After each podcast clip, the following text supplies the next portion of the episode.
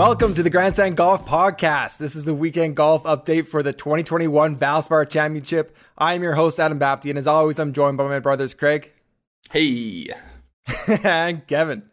Hey. Ooh, that was a little bit longer. Might be better. I don't know. What's going on, bros? Guys, sometimes when we got some reviews coming in, we like to kick it off with a couple of reviews for the podcast. We got a couple this week. First one, the title is Excellent Banter and Stats. I love how they use their stat model to help them make quality picks and take strong stances for or against players in a given week. That's from Tim A. Whether or not those strong stances are right, you don't know, but I think that just might be the fact that we're opinionated in general. Yeah. Especially when we disagree on a player. Yeah, exactly. The second one is titled Great Work. You can tell these guys put in a lot of time and research to find nice DraftKings plays. That's from KGrow11111. Thank you for the reviews. If it's your first time listening or you're a long-time listener, first-time caller, hit that 5-star, hit that thumbs up, leave some reviews. If you're on YouTube, hit that thumbs up, leave some comments. We always appreciate it. We appreciate the followers and listeners every week. So thank you guys for joining us again. Having said that, Craig, do you want to give a little recap of the Valspar? Yeah, well, 24-year-old Louisiana native Sam Burns gets it done. A big, I would say, breakthrough win. It's going to take him up to his highest ranking ever on the official World Golf Rankings. So this is, I think, long overdue. It's been well talked about that Burns had been, this is the third tournament this year that he had been 54-hole leader at. The Houston Open, the Genesis, which Max Homa came from behind to win. So this, today, Sunday, he had Max Homa one back going into Sunday. It was a little scary, but he did what he had to do. Obviously, Keegan Bradley was right there with him until the 13th hole, and then things went sideways for him. But, this is one I think that, Adam, you have been talking about a lot, that this is due. I was looking into Sam Burns' history. He was a stud. He, as a junior golfer, he was a stud. As a college player, he was a stud. I think it's just been a matter of time till he's taking this next step. And it seems like... It seems like he's been around almost longer than he has once I looked into it. Right. He only turned pro in 2017, and then he had an injury. So it's not it's just he's flashed up leaderboards essentially ever since he turned pro. Yeah. But the one thing, so that he's got 3 seasons where he has enough rounds to be in the strokes gained categories for the season-long rankings. He has one stat that he's top 30 in each of those 3 years. Do you guys want to guess what that is? Is this a pop quiz? Okay, yeah, I'll go first. I think it's strokes gained off the tee. Kevin? That's what I would have said, but I think you're tricking us. So I'm going to say strokes gained approach to green. It is strokes gained putting. Oh. Which really surprised. He seems like a good putter, but sure. I never would have thought that consistently, that would bear out in the stats over that long of a period of time, which makes a lot of sense as to why he's always flashing up leaderboards like this. It doesn't really, it's not what you think of, though, when you think of Sam Burns. Yeah, I think sort of like a bomber. Yeah, me too. Well, he's also one of these guys, even with his success early in tournaments, with how golf broadcast is, he's not a regular in feature groups or, it isn't until he's in contention that we see him. And then lately, when he's been in contention, he's been missing putts because he's been falling back, So you get a really small sample size of what you see. You don't see all the putts he made to get into contention. Yeah, usually. Are you saying he doesn't have a very high PIP score? I don't know. There's some guys that moved up the PIP. It might be going up now. But yeah, he's only 24, right? So we kind of get spoiled with these guys that come onto the tour and have immediate success, especially with kind of this new crop of players. But yeah, he's a great young talent. Yep. So his highest ranking had been 78. He's currently ranked 94th. They don't have the updated numbers for us. So he's definitely going to jump above that. He'll be moving up to his highest level. He actually hasn't played in that many majors. He only has 3 major starts. He doesn't have a major start since 2019 PGA Championship. This one is going to unlock some doors for him as well. And he kind of, to me, has that profile as a guy that would pop on those kind of leaderboards. It is kind of that you know, maybe the harder the course hitter is, I think the better he's going to play. Yeah, longer course, tougher setup, good putter. That seems to be a great formula to kind of get some top tens in majors. I mean, there are a lot of similarities. Yeah, well, between, I mean, like you said, between this and like the Genesis, very difficult setups, hard, firm, fast. That's typically how they set up majors too, right? So, their courses he's played well on. Yeah, I completely agree. I feel like Craig is stunned now. I don't know if we lost him or something. Craig. No, I've lost you, Adam. So I don't know what's going on here, but I'm assuming Kevin was saying that he's playing well on hard courses. I got you back now, Adam. We're all good. Double thumbs up. Played hard courses, Riv. I think Houston Open also. That's a hard course they're playing there. So I do think he is going to be a player we see contending in majors for sure. Yeah. So, I mean, okay, down the stretch, it's kind of anticlimactic. As soon as Keegan put that one in the water on that par three, I guess there was three entering the day, right? There's a kind of that three pack: Sam Burns, Keegan Bradley, Max Homa. But kind of on the back nine, it was down to the two in the final group with Keegan Bradley and Sam Burns. What do you guys think of Keegan Bradley this week? Did he choke? What first thoughts, Kevin? What do you think? I don't really think he choked. I mean, like, let me put it this way: did either of you guys think that Keegan Bradley was going to win? Actually, yeah, he was my pick on her after round three.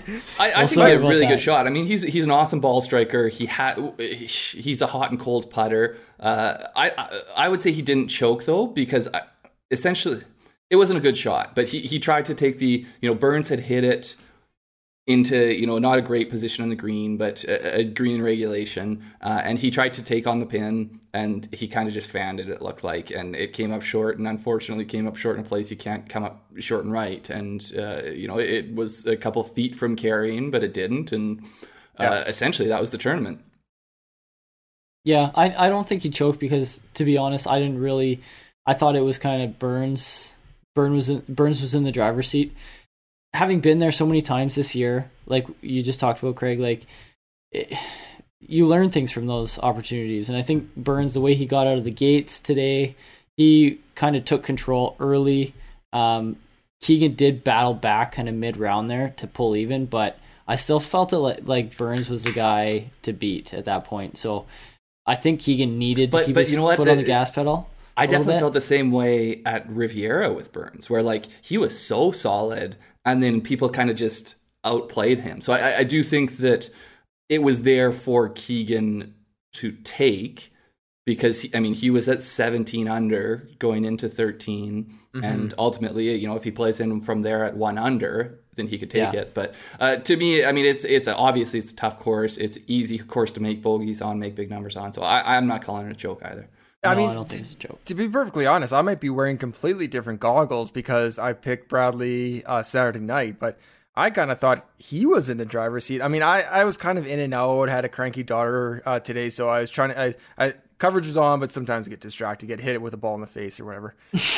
Maybe it was one of those like learner's cars that has two driver's seats, so it's like really hard to tell. Maybe. And then Burns just took control.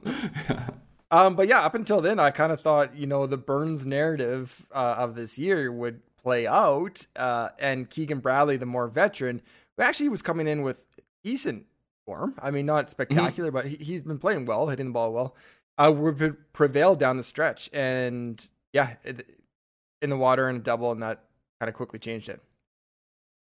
So the third guy that we kind of talked about there was Max Homa. He got a birdie on 1, and before these guys even got to the green on 1 or had a chance to score, he was tied. But then he followed that up with the bogey on 3 and a bogey on 8, and kind of got his way out of it. I'll pass it again to you, Kevin, because you're the Homa guy here. What happened with Homa? What happened with Homa on Sunday? Did you think after that huge putt on Saturday that he had, you know, quite more momentum coming into Sunday? Absolutely, I did. That was a big. That was a huge putt. Hole. Yeah, because I thought he was in bogey town on that 18th. I would say between midday Friday and the end of the round Saturday. So midday Friday, Max had got himself to, I think through 9 holes, he'd got himself to 10 under. So through 27 holes of the tournament. And then he kind of fell back a little bit. Like he was a few clear. That was prior to Burns and Keegan teeing off. in the afternoon wave. So Homa was a couple clear, and he ended up falling back to about 8 under par, and I think he maybe finished at 9, maybe 10.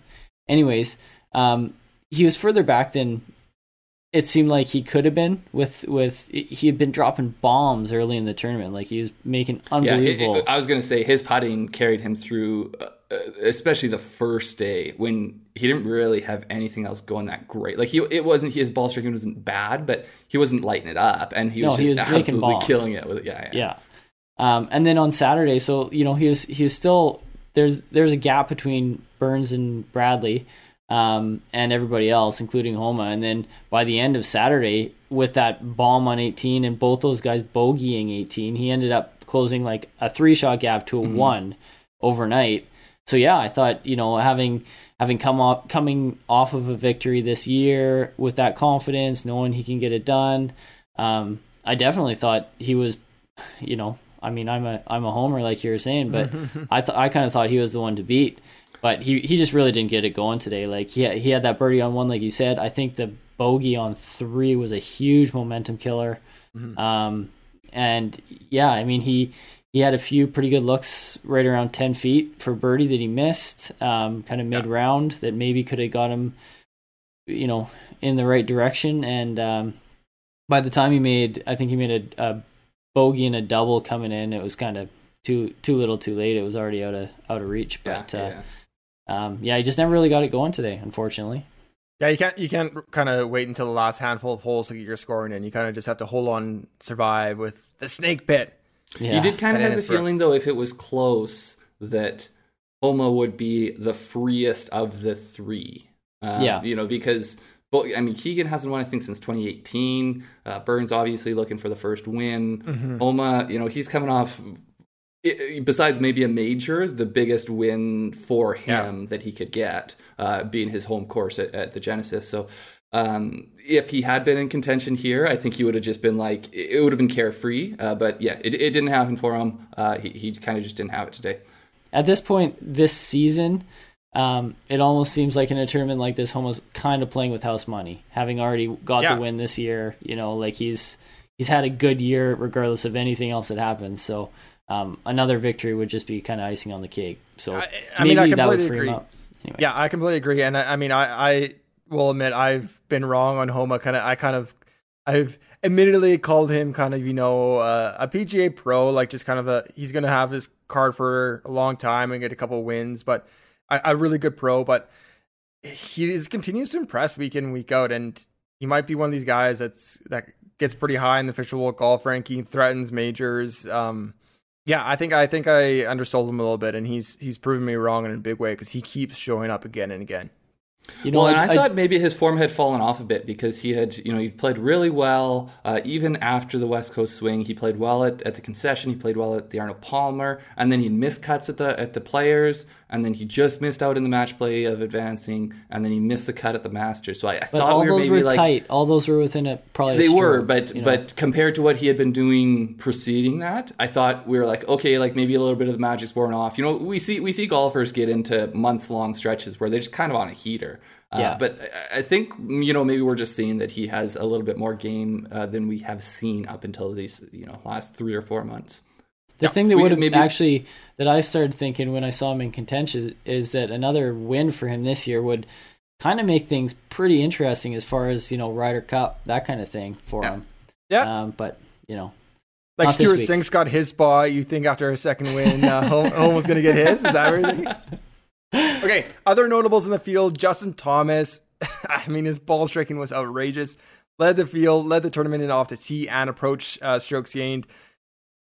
Just, I mean, his putter was so ice cold, guys. He had a silly tournament. It was a silly tournament. Okay, over to you, Craig. Like, give us a little JT update here. I mean, what do you take away with that?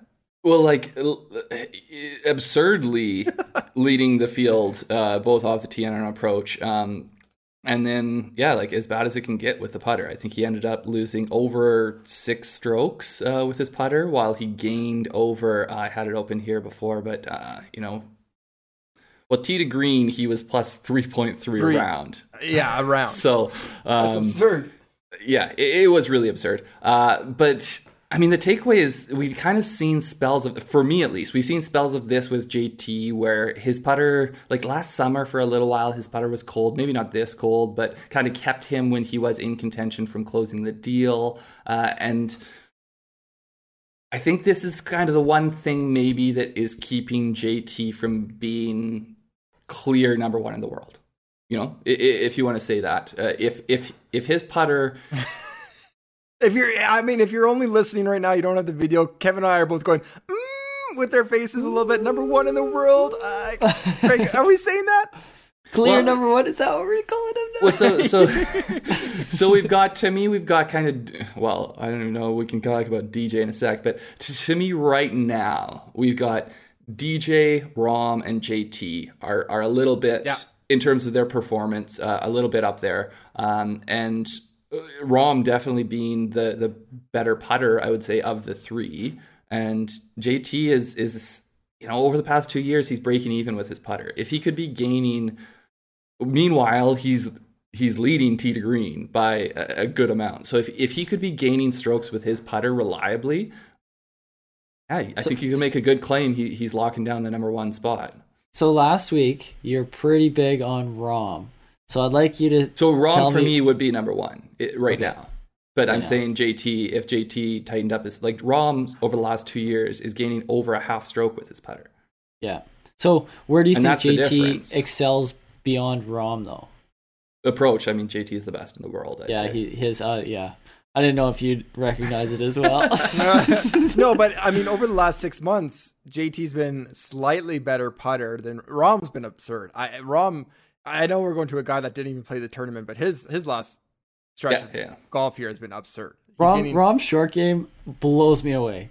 Every time I see him on TV, it's unbelievable. But you know what? That actually, JT's short game, we were looking through this, and his short game is really, really good. It's very crisp. It's just his putter. Like his around the green play has been great. He was 15th, I think, this week in strokes gained around the green. It's just been the putter that it's inconsistent.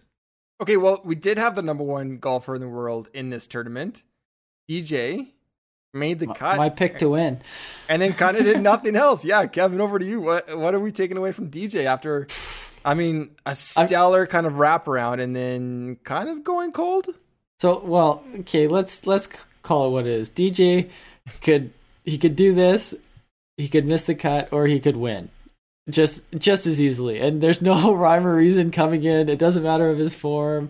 I was like, okay, yeah, DJ kind of seems like he hasn't done anything for a while. He'll probably win. That's why I picked him to win. Like, it's just sort of uninspired. It is uninspired, and that's when DJ doesn't win. Time out. When does DJ inspire you with his words or his actions or anything? With his actions, man. Besides, like, his specific golf shots, like, come on. Well, yeah, the guy's a natural with a golf club in his hand. Well, yeah. I mean, when anytime he doesn't win, it looks uninspired. But that, like, when he does, you're like, how can he not win every time? Yeah, you know. Well, and that's the thing is that, like, when he is playing his best, he makes it look so easy that when he plays like this, you're like. Like, what's wrong? Like, I don't get it. How can he make it look so easy? It looks like he just doesn't care. Yeah, what everybody says. He hit a better shot there. We know he hits better shots than that. Where did he even finish? I'm scrolling down. I found Zach Johnson T48. T48. Just to be clear, I'm not saying he doesn't care, but that's the way he looks, and that's the slam everybody always has on him. Is like, what? Oh, I mean, you see, DJ doesn't even care. He's just playing out the string here. Yeah. So unpacking it a little bit more. He hit the ball fine off the tee. He gained almost a stroke around off the tee. His approach play was fine. He's better than that, but he gained almost a half stroke in approach. And then his scoring game was bad. He lost 0.9 per round with his putting and short and around the green play. So, I mean, really, DJ, when he's hot, has even better ball striking numbers than that, I think. But, he just wasn't converting things. He wasn't it wasn't crisp. The other thing is DJ can win anywhere, but... Some of these guys, they just see some of these courses better than other ones. You know what I mean? Like, some of them just fit their eye a little bit more. And I don't know what DJ's history is here, but maybe just this week I don't think he has a long history. I think he just has a single start or maybe two starts. You can hit the shot you want into these greens, though, you know, and then it takes a hard bounce and over the green, and all of a sudden, instead of being tight looking at a birdie, you're trying to scramble for par, right? Yeah. So it's really a knife edge that these guys are always playing on. It is interesting, like the tournament selection that he has, because he is not teeing it up next week at Wells Fargo. Obviously had to do the RBC. Which you think would be a decent fit for him. I know. He did the RBC Heritage because that's the sponsor. He needs to do that. So it's interesting he didn't go kind of break, and then that one where the other four in the top five are going. It's just kind of interesting. I don't know why. Maybe he just knows Rory's so dominant there that he's like, why even bother showing up? So I'll get this Wells one. Fargo is back at Quail Hollow. Less than 20 minutes in, getting to Rory. Yeah, exactly. Yeah. Not even playing Craig, that's a record. Okay, other guys, notables, Viktor Hovland, back in the top five. Great Sunday. Craig's showdown must be pretty good. I don't know if that's a tease to later in the show where he's going to tell us that he's... Well, my only one of my showdowns, at least today, that was good because the other ones weren't great. But he had a great day today. Four straight turnings outside the top 20, and he got a top five here. So what are we thinking of Viktor Hovland moving forward here? Go ahead, Craig. He's pretty good. Well, so I hope. So Viktor Hovland was on an absolute heater, like, early 2021. And then we kind of saw form falling apart a little bit there. Not horribly, but compared to what he was doing. So, man, I'm just hoping. I'm becoming such a Viktor Hovland fan that... I'm just hoping that he is getting back into a little bit of heater. Come, we've got. I think tournaments. I think he's going to have a good shot at PGA. I think he's a good setup. I think his game sets up well for U.S. Open and PGA Championship. So I would love it if he goes into those tournaments with some good form. I agree. I feel like both you guys are Viktor fans as well, so it's hard not to. We don't need to be three echoes here. Yeah. The shirts. Okay, any thoughts on the shirts? Oh, I loved it. I mean, I checked out the price and it was expensive and I can't afford it, but I definitely, but did he not wear it Thursday and Friday? Because he was I think they were different colors. I think it was the same print, same pattern, different colors. Yeah. Kevin, if you didn't see it, it was a nice floral arrangement. I was going to say it didn't make an impression on me, but I'm trying to dig into that part of my brain that knows I saw it, but don't really remember it. If it shows up in the Costco rack, I'll probably get it there. Does Kirkman Signature make a version? But I don't know if it's going to. We need to get a golfer that's entirely sponsored by Kirkland Signature. Man, like they got clubs, they got balls. We got a whole set up there now. Imagine you had a Kirkland Signature ball out there. Yeah, the #1 golf ball by this guy only. That's how they're gonna roll it back. They're just gonna make everyone play Kirkland Signatures. Yeah, buy them in bulk. Yeah, that's cost effective. Oh, I love it. Okay, another top 20 guy in the world that we should talk about. Patrick Reed missed the cut. I was on him this week. Kevin, you're shaking your head. What are thoughts on Patrick Reed missing the cut here? I just feel bad for all the people that came to the tournament hoping to see him on the weekend and didn't get to watch him. That guy is just choked. That guy? Yeah. So this, to me, this is kind of Patrick Reed, like he's one of these people that, I also had backed him in DFS this week, but he's one of these guys that like, this is a course that sets up well. It's a good fit for him. There's no reason for him to miss the cut. And you could have just as easily felt like he would win this tournament, but you're also, I think, equally unsurprised by a missed cut. It's just that's sort of where Patrick Reed lives for me, that maybe it's just because he's not an elite ball striker. He does it with a lot of short game magic and other things that when it all clicks, he can be great. But then when it's not, it just can be a ho-hum miscut.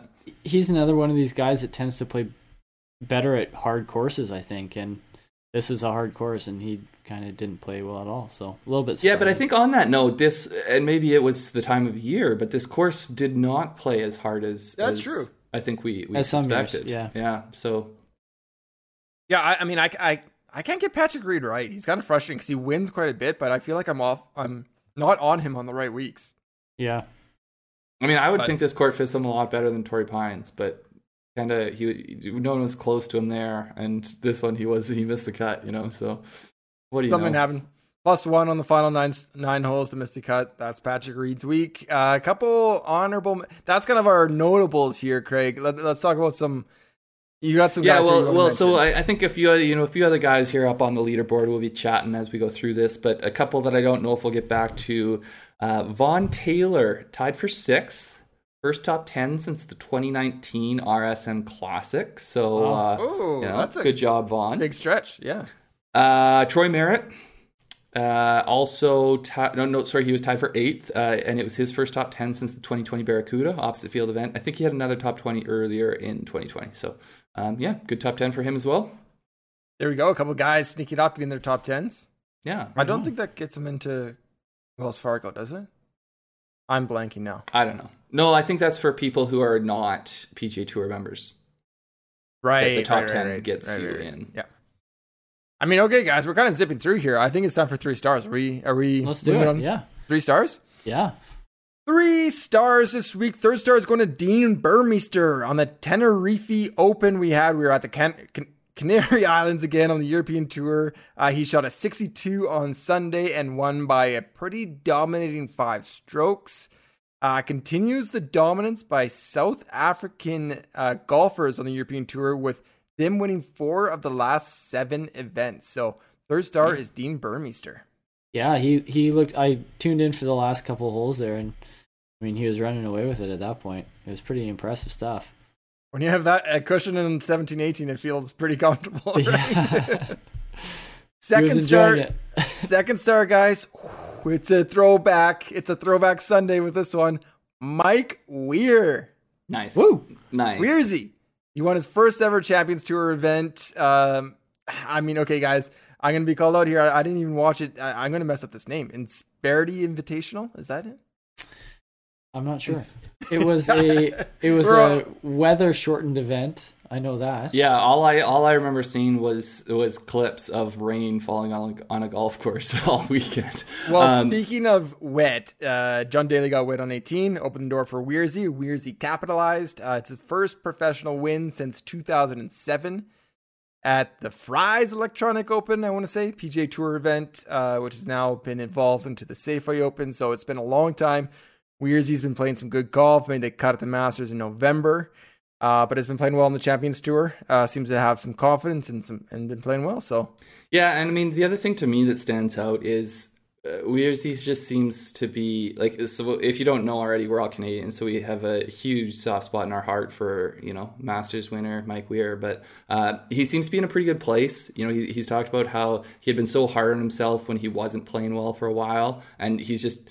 Maybe similar to Lee Westwood, he's out there, he's enjoying it right now, and probably helps that on the chance. Like, I mean, distance right now would be until he hit 50. Distance was such a problem for him on the PGA Tour that he can go out there, he can make birdies, he can compete on the Champions Tour. So I think he's out there, he's enjoying himself. He has had success, and love to see him break through with this win. Yeah, he was really working on his game, I know, for the last few years there before he turned 50, trying to gear up for those. I mean, on the Champions Tour, obviously the first 5-7 years you're eligible, or that's when you want to make your money. That's the golden year. Yeah. So, I think he was really tuning up his game, and it's nice to see it paying dividends for sure. Unless you're Bernard, right? Yeah. Unless you're Bernard. It's a 20-year window. How old's Bernard now? I don't know. It's gotta be 64. He's got to be well into his 60s, though. I want to say 64. I'll look it up. I think he's right around there because, yeah. I think he missed the cut at the Masters in April, though. So 63. Turned 64 this summer. Maybe Weir's was a little inspired by Brooke. Brooke Henderson got the win. Yeah. Weir's backed it up. Yeah. Good stretch. We talked about the South Africans. You know, it's a good stretch of Canadian golf right now. Really good stretch for Canadian McKenzie. Golf. I think it's maybe somebody else's turn. Who we got? Stepping up. Yeah. All right. First star leaves the door wide open for Sam Burns. Great win. First PGA Tour win. I was looking back. I feel like Sam Burns has been a popular topic on the pod, but going back just recently, I could only find a couple mentions in our stock up, stock down. So he was stock down for me after the Players Championship, where we got +13 in the first 2 days. So maybe that was a little bit of motivation. Is he one of these guys we've been sniff snap with? Stop, snap, down. But Kevin called him out as a stock up after the Genesis, you know, getting him, you know, inspired after, you know, maybe not pulling through at the Genesis. Kevin kept it, you know, going in the right direction. He was thinking he was going in the right direction. What's that? And I gave him a stock up last week. Oh, did you? Oh, yeah. I thought that's where you're going with that. No, I completely missed that. I gave him a stock up after the Zurich. Oh, you know why? You know what happened? I was comparing his results on the official world golf ranking with our podcast, going through our notes, and the Zurich doesn't show up. The Zurich's not on there. Oh, yeah. And I don't have a I have a 6-day memory, so that's out. He carried him and Billy's team, so I gave him a stock up for that. And I thought... and for putting up with Billy for the weekend. Putting up with Billy? I mean, this was like a breeze for him. Yeah. Kevin? No, I... You're right, man. I was a little bit surprised that he popped as soon as he did, but great to see it. Yeah. Clearly, you should be giving stock tips. You're his hype man now. You're his official hype man. You guys join him on tour. Yeah. Hype him up. Max is going to be a little bit jealous, I think. I know. It's time for me to give Max a little bump. But I mean, this one's that echoing what Craig said.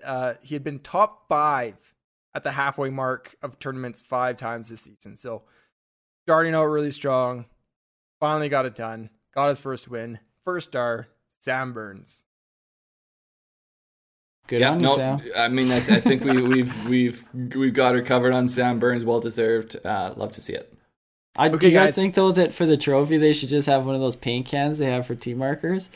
Yes. I love those. But, like, full of paint, right? It's got to be, like... For sure full of paint. Can you imagine the carnage if that was on a real golf course with, like, regular everyday hackers? I've hit a tee marker before on a tee in front of me. Full of paint. I leave the cap open. Or like Morikawa, when you're lifting the paint can trophy and it falls off and you got like yellow paint on the green. Why didn't we pick green paint? It was right there. Yeah, it's right there in front of us. I like that. I think we got to do that. Okay, moves us on to our DFS pick segment. This is our pick grid that we send out on Twitter every Wednesday. Follow us on Twitter at Grandstand Golf. I mean, looking through here, I think Craig kind of had the best week here, but let's just go through it a little bit. Winner for me, I picked Sanjay M. He came 29th. Kevin won Dustin Johnson, 48th. Craig won JT, T13. All middling, kind of just ho-hum, move past that, unless you guys want to talk about anyone specifically. No, I'm just trying to quickly get the numbers into the one and done here so that we can make sure we know how much I'm up by. We got it. Okay, you go away. You try to beat before I get there. Sleeper. Craig went with Chris Kirk, who had a triple bogey on his penultimate hole on Friday and missed the cut. That was ugly. Patton Kizzire was my sleeper. I felt like he was going to win it after whatever it was, like 16 holes on Thursday. I thouought was in the money with 150 to 1 on Patton Kizzire, but ended up T60. And I was pretty sure Charles was going to win. Charles Schwartzel was going to win after Friday afternoon when he got himself to 7 under, I believe, and... It was right there in the thick of it. Right there, finished T21. That is the best sleeper, though, of the week from the three of us. For fades, I mean, we got the classic fade bump. We tried to fly close to the sun. A few of us got burnt. Kevin won with Abe Ancer with 5th. I won with Louis Oosthuizen for a T8. And Craig had the best fade of the week, for sure. Dustin Johnson, T48. Was it an easy one picking on the guy that's kind of slumping right now? I don't know. That's for you guys to decide. Oh, the number one in the world? Would you not give me that as a fade? The problem is, I'll keep fading him too. I feel like right now. Wow, for the PGA, I think that's the next time we see him, eh? That might be the next time we see him. Paulina's out wedding dress shopping, so is that why you're fading him? Yeah, he's stressed, man. I know, money's not really an issue, but because I got my birdies out there, and I'm tracking. Adam always gives the social media, whoever's stories are trending, what's going on in the social media world. So it really comes in handy. Yeah. And one and done. Let's talk one and done. So let's go. Oh, I know where it was from. It was from Doug Gim's. Was it being dry cleaned? No. She was shopping. Okay. I like that. That's a deep one. Okay, that's a deep cut there. From third to first, one and done, I went with Corey Connors. Kind of seemed like a safe one. He was T21. That will give me what, Craig? What did that give me this week? That gives you 65,000. Not too happy about that. Kevin won with Jason Kokrak. T13. Nice finish for Kokrak. Where'd that go? 127,000. Yeah, kind of faded there on Saturday, Sunday. He was looking good for a bit. Yeah, he was. But okay. Again, the leader puts a little more space. Yeah. Louis Oosthuizen, 167,000. I feel like Lewis Hamilton out there. You guys are changing your tires, trying to get fastest laps, and I'm just pulling further and further away. Come on. Adam will go right over Adam's head, but that reference means nothing to me, but I feel like I was a compliment. So what's actually happening is in the championship race here, you guys have both had your Grand Prix victories with wins, and I haven't had. I'm just putting along, getting good, solid finishes. We'll see. You're still in last. So. I'll hit my win at some point here. Ooh. Yeah, they're still where I'd say we're just past halfway. So I think if we do like one and done for the Olympics and Kevin gets his win there, but it's actually no monetary value. Shoot. But it's But you can't put a price on a gold medal. No. On Olympic glory. Yeah. The pride for your country, Kevin. Think about that. Okay, so what's our update here? It looks like Craig is at 5.4 million. I am somehow managing to hold on to second at 4.5 million, 900,000 away from Craig. We need a win here, Kev, and Kevin's right behind me at 4.4 million. We got some majors left. I'm not worried. We got a few majors. There's going to be some big decisions here in the next few months. Major guys in my pocket still. Yeah, I think Craig's used up quite a bit of his arsenal there. So I think he's got DJ left, but he's obviously not high on DJ. Yeah, I feel like I might have missed my shot on DJ here. I don't know when to pull DJ. I might not even play him. I might even just. I am so in my head about DJ, about missing out on DJ. I almost just came out of nowhere on Wednesday and pulled DJ this week. Thank goodness I didn't. Oh man, I feel lost with DJ. I don't know what to do. I got a good one for the U.S. Open, though. Whew, that is primed and locked and loaded and ready to go. It's gonna blow your guys' mind. I can't wait. Yeah, edge of my chair. I'm on pins and needles. Okay, I think that goes to our good bets, bad bets, red bets, green bets. Actually, before that, I want to talk about European Tour races to buy update. Darren Keane took home the weekly win. He had I'm going to mess up this name, even though we talk about him almost every week. Adriarnaus. Is that right, Craig? Adriarnaus? Yeah, something Adriarnaus. Like that. He was eighth. He was his captain, so he took home the win. Colm Brown is still the lead. Season-long leader right now. I have to say, I don't know what happened to me this week in terms of points, but I was pretty disappointed because I went in there to try to change my roster. And yes, I left it too late, but it locks like midnight.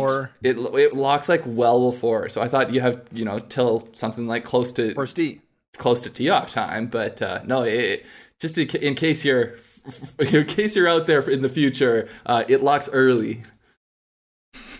So I got the rollover where it plugs in random guys for your people who aren't playing, and they're like, and you didn't get lucky with didn't get lucky. And then I think I had Rosner who just blew up. It was ugly. Rosner. Okay, anybody have some for this segment? No, I had one bet this week. It was Max Homa to win. So at 50 to 1. So at least Top it was 10? Interesting. It was fun. I'd spent the money already because I figured it was a done deal. But I had a good day on. Let me think. Saturday showdowns. I missed out on my combinations. I had two lineups that were both high cashes, but one of them still had Lucas freaking Glover in it, who, if you weren't paying attention, was +6 on Saturday. So the fact that it was a high cash with him in it, you could imagine how good everyone else in the lineup was. So that covered. But I lost Turney Long. Not a bad week, but yeah, definitely could have been better. Yeah, I kind of had a stinker, to be honest, the whole week. Showdown. My tournament long sucked. I got some in Showdown, but Tournament Long was kind of brutal. Like, even though I feel like my core team was pretty good, but yeah, that Friday afternoon in terms of DFS golf was one of the worst we've had. We talked about it on our Friday show with the guys kind of hopping out of the cut. A lot of people missed cuts there that killed tourney longs. Yeah. Okay, let's talk some. Oh. No, yeah, that's it. This is just for me. This is, both, I think me and you had profitable weeks the week before. This is just one of those ones where you're paying your taxes, make sure you got good bankroll management so you're not going broke on these weeks. And yeah. On to Wells Fargo. It's a long game. on to Wells Fargo. Yeah, guys, stock up, stock down. Who wants to kick it off, Craig? Is that you? You're going first? Yeah, sure. I'll go. We've spoken about him already. I've got Viktor Hovland going up. I think I didn't have him tournament long. So I think that's why this is a clear stock up for me. But I was starting to think that potentially the form had fallen off. We saw such good play from him early this year. He had a string there where he... 6 times he was in the top 6 in 7 tournaments, and then he had 4 straight tournaments where his best finish was at 21st, and the other ones weren't even close to that good. So I'm hoping this is a corner turn. I think it is. He did well in all facets of the game, so it's a stock out for me. I'm jumping quickly back aboard the Viktor Hovland bandwagon. I have nothing else to say except for I absolutely am as well. I play a little bit. You never got off, did you? I never got off. No way. I'm so just a fickle fair weather guy, I guess. Going down for me, Russell Henley. He was coming to top 10s in 2 of his last 3. He's coming into the week. I think like a lot of people, I liked him this week. There's not a whole lot of reason not to like him. I think just. Really didn't play that well. I think that I'm really struggling with Russell Henley because he is very much a hot and cold guy where, he is getting up there and he's getting good finishes, but he also there's no reason this should have been a miscut. This course, I think, sets up well for him. Yeah. So yeah, it's a stock down. I feel like we always come back to his ball striking, especially his approach play. So yeah, it's just something we'd like to see a little bit more consistency on, I think. Yeah. It's fair. All right, Kevin. Moving up, moving down. Who you got? I have a couple guys that, are a little bit off my radar typically. But moving up this week, I have Camilo Villegas. So he's maybe on my radar a little bit more as like a nostalgic / feel-good story. Sentimental. Sort of. Sentimental, exactly.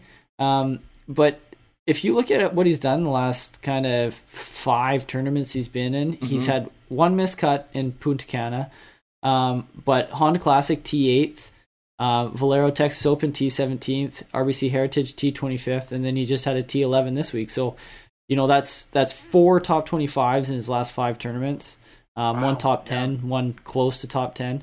You can't deny that form anymore. It's not an aberration. It's solid, and I think he's getting to the point where he's probably not really being looked at as he's solidly in that sleeper category still, but he's showing solid finishes right now. So if you're looking for a 6 of 6 lineup with somebody maybe on the cheaper side, so cheap, he's right there. He's somebody to consider. Obviously before that he was coming off some pretty poor play, but maybe he's got something figured out here, and he's got a few finishes now to show that consistency. So somebody to keep my eye on, anyways. I like it.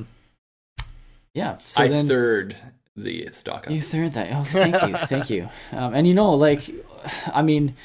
Some of the times I give these stock ups and the guys win the next week, so I'm just throwing that out there.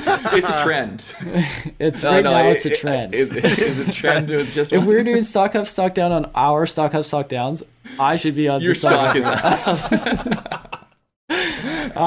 My stock down is somebody that I honestly have never had a very good feel about, but you guys are always talking about him. It's Cam Davis. I would say especially Adam, but I do jump on every once in a while. So Cam Davis, he missed the cut this week. He's only got 1 top 30 finish in his last 6 starts. So where is this? You say let's pump the brakes. Well, yeah, like I'm just waiting for it. I keep noticing his name on the leaderboard and is never very high up there. Well, I'm just searching for your picks. Ooh. Yeah, there's a reason I'm scrolling down. No, I just, again, these guys, Cam Davis is probably he is higher ranked in the world than Camilo Villegas, but he's just maybe different expectations for somebody like Cam Davis, right? Like Adam has told me, he's got all the talent in the world. I'd just like to see it kind of play out more often and result in higher finishes. And right now it just doesn't seem to be. So, let's go, Cam. Yeah. A little bump here. He's fallen down the Cameron rankings pretty good, I'd say, in the last couple months. Who's above him? Who's surpassed him? Cam Smith. The guy I feel like you're going to be talking about moving up. Like, do you want the natural segue? Or I was trying to set you up there, but I forgot who I was talking about. No, I was fixated on Cameron Davis's. I'm looking at his previous results here, and because I feel like I have to go to bat for my boy. I was going to say, you're just so rattled about this. I am so rattled. But you just scroll through his official world golf ranking, and it gives you kind of all the tours here, and it's a handful of missed cuts. But I have fallen in love with his swing and with his potential. Mm-hmm. But it's at a certain point. I mean, he got a third at the Amex way back at the start of the year. Besides that, got a top 20 at Pebble. Yeah, I mean, I still feel like I want to play him, especially on these longer courses coming up. If he's in the field, but it might just be now that I'm thinking about it, I don't know if I've lost more money rostering a guy than Cameron Davis this year. I don't know, because I play him pretty much every week, but I have been playing Sam. Craig can back me up on this. Sam Burns, I've been playing that almost week in, week out. We group those two together a lot. We talk about how they get the boatloads of potential they both have and that they will break through here. I do think that.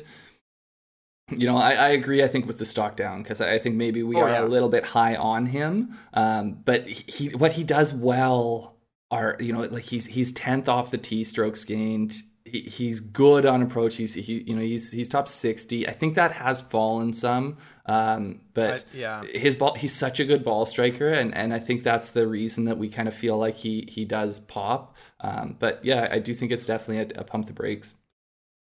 Maybe I hope this doesn't throw too big of a wrench into your U.S. Open one-and-done plans, Adam. It doesn't, but, going back to the West Coast, closer to Australia, maybe, more windy conditions. There's things like it's a Pacific Ocean play. He is a Pacific Ocean play, for sure. But no, that's not, you didn't find that nugget there. I can see you searching. Keep digging. Yeah, keep digging. Okay. Moving up, here's a segue. Am I moving up? Cameron Tringale. There it is. There we go. Finished T3. And I'm going to go down a little bit of a rabbit hole here, guys, but stay with me for a second because this is good. Tringale is 33. He's 33 years old. He's been a tour regular since 2010, playing at least 22 events every year except for pandemic year 2020. He has 3 second-place finishes in his career. For third-place finishes his career, he's made $13.7 million. And after this week, and this is from Adam Shupak at Golf Week, he has officially become the golfer who has earned the most PGA money without winning an event. I mean, that's a stat you never want to have, but at the same time, there's worse things to have and your name on. There's recent bias too with purses with how much purses have grown. Yeah. But it's better than being some guy who hasn't won and is not the one who's made the most money. Yeah. So if you're hanging out with a bunch of golf friends and you want to have a fun fact, you could pull out the Tringale fact. I don't know. It's fun fact. For you. Yeah. Oh, you guys, fun fact for you. But coming in, he had a 13th at Honda. He had a 9th at Valero, T3 here. Another guy I love to play in DFS. Would love to see him get his win, but now he is. Well, no, he's in his early 30s. He's playing really well. I'd love to see him get it this year because he's trending really well. He's been playing well, and he is rich. Yes, he's rich. I was actually thinking coming into this week, I'm like, man, Cameron Tringale, can he keep this up? Is he playing above his head? And I've kind of felt this way for a little while, but I'm still riding the wave, so I'll I think I've just accepted I'm going to ride the wave till it crashes, and you know, I'll be a. If it crashes and you have a bad week on him, he's done well for so long that I feel like he deserves to be continue as a play. Coming into this week, it did feel like kind of the veteran Sam Burns of like, can he will he pull it down, get the win coming down the stretch on Sunday, which still remains to be seen for Tringale. But I know I kind of missed what he did at the end there, but he was playing pretty well in the middle of his round. He was playing really well. Yeah. He missed a putt, I want to say on 13, one of the par threes on the back nine. He had birdies on a couple of 13, 15 there. Yeah. Yeah. And then I think he birdied 18 to kind of get his final. Mm-hmm. Yeah, right? That's right. But you know what? Good. I mean, he was 68 on Sunday. He moved up the leaderboard. Good tournament. A good day. So guys, moving down. This one stings a little bit. Antoine Rosner playing on the European Tour. Because of his salary, he was the most expensive guy in European Tour DFS this week. He was my first pick on our year DFS show. I just said, if it's not broken, don't fix it. In his last 8 events, he had 2 wins and 6 top 20s. So 6 top 20s in 8 events. He hadn't missed a cut in 15 events. And he just, the wheels came off in like a dramatic fashion, which I haven't really dug too much, but I haven't found out why. But on the third hole of the day on Thursday, he carded a 9 on a par 5. And then his tournament was shot. But even removing that score, he's only 1 under through the rest of his 36 holes. This is a resort course. The cut, you had to be -4 or better to make the cut. He was still only -3 if you took that 9 away. He missed the cut. He finished 129th. I don't know if I've seen a golfer in recent memory with such good form performed so badly. It's like the DJ 80 almost, but I feel like he didn't even have good form coming into that. So Rosner is my stock down. It just tricked me on that one this week. Fool me once. I'll see if he's playing next week. Okay, guys, I think that kind of wraps up our Valspar. I got a couple that we didn't get to. I got a couple things too. So go ahead, Craig. Just real quick, Abe Ancer, 5th place, good week. You know, Adam, I think he was a pick of yours going into the week. Had been, you kind of spoke about how he's been getting a lot of kind of top 25s, top 20s. I want to say it's his best finish in a little while, but still looking for that breakthrough win. But this, I think, is on the right path. And then Joaquin Niemann, another guy, a little bit lower in the top 10. He was tied for 8th, but good week, not a great week. He was 1 over on Sunday, so I'm sure he would have liked to finish a bit stronger. Good week for Joaquin. Maybe he's getting a little bit of form here. I wanted to move over to the LPGA, where the HSBC Women's World Championship was being held in Singapore. Hee-Joo Kim came storming back today, or I guess it was actually yesterday, or in the middle of the night. Whatever it was. Shot a final round 64 to come from 5 back. Ultimately won by 1, posted, and watched Hannah Green, who was actually up by 1 with 2 holes to play, go bogey with, I think, 2 3 putts.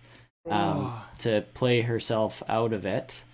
Patty Tavatanakit, the recent major winner. She fired a final round 65 to finish in the T3 with Inbee Park, who was the tied for the 54-hole leader. Yeah. And Inbee Park shot a final round 70 to finish in T3 there. So, I didn't get to watch much of it as it was in the middle of the night. Interesting note about Hee-Joo Kim. She, in her third round, she fired an even round 72. She had 6 birdies, 6 pars, and 6 bogeys. I don't know how often that happens, but she obviously, she was saying that most of her bogeys were from short missed putts, and she just needed to focus more on the short putts, and obviously she did that. She went bogey free 64 on Sunday to win it, so got something straightened out there. And this is the first of 2 events in Singapore, across the Pacific? I believe so, yes. Are they both in Singapore? I'm not 100% sure. No, not either. But I did see. Did you guys see the highlight of Lydia Ko go like off her competitor's ball to get the eagle, and in the yes on 18, a little ping pong action. Yeah, that's cool. That. Take it how you can get it. Yeah. Okay, does that do it? I feel like I feel like you guys said a couple things each, but that's it. That's what we got. I think that clears me out. Yep. That's what Wells Fargo next week. Pretty strong field. Wells Fargo next week. Good field. Quail Hollow for the top five, as we said, teeing it up. The DJ will not be there, but we've got a lot of big names. It'll be a good one. Our preview is already out on YouTube, so go check that out. Thank you for listening to our podcast. Make sure to rate and review. As we say, if you review, we're going to put it at the top of the show, you know. Yeah, put something clever in there. We'll put it right at the top, and everyone will listen to it. We'll see if it is clever, and yeah. I was looking at some of our podcast stats, guys. Charlotte, North Carolina was our most downloaded spot. So there's someone on the PGA Tour Pro is a big Grandstand Golf fan telling all the friends and family that's already over there. They're out there getting early practice, I guess. And it might be Kevin stock up, stock down, you know, either that, you know, is it going to be me or do I need to kind of get revenge on this guy? I'm just saying, it's our most downloaded spot. They're looking for that extra boost. They're looking for that, yeah. A confidence builder going into the week. Maybe it's Rory. It must be. Oh, Craig, don't you would love that one. Yeah. Well, we'll see. We'll see what my one and done pick is this week. You never know. Ooh. Thank you for listening. Check out the preview video for how good Rory is at this golf course. Check out our preview video. Subscribe to our YouTube channel. Follow us on Twitter at Grandstand Golf. Thank you everybody for listening, and we will see you again next week. Take care. Yeah, have a good week, guys. Everyone. Be safe.